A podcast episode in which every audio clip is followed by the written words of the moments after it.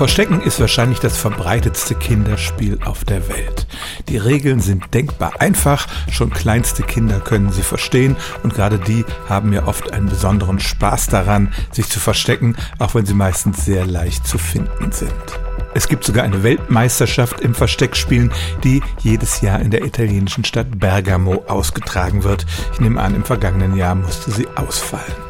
Verstecken wird schon von dem antiken Schreiber Julius Pollux erwähnt. Es wurde im alten China gespielt. Anthropologen haben es bei Völkern in Afrika, aber auch auf Papua-Neuguinea gefunden.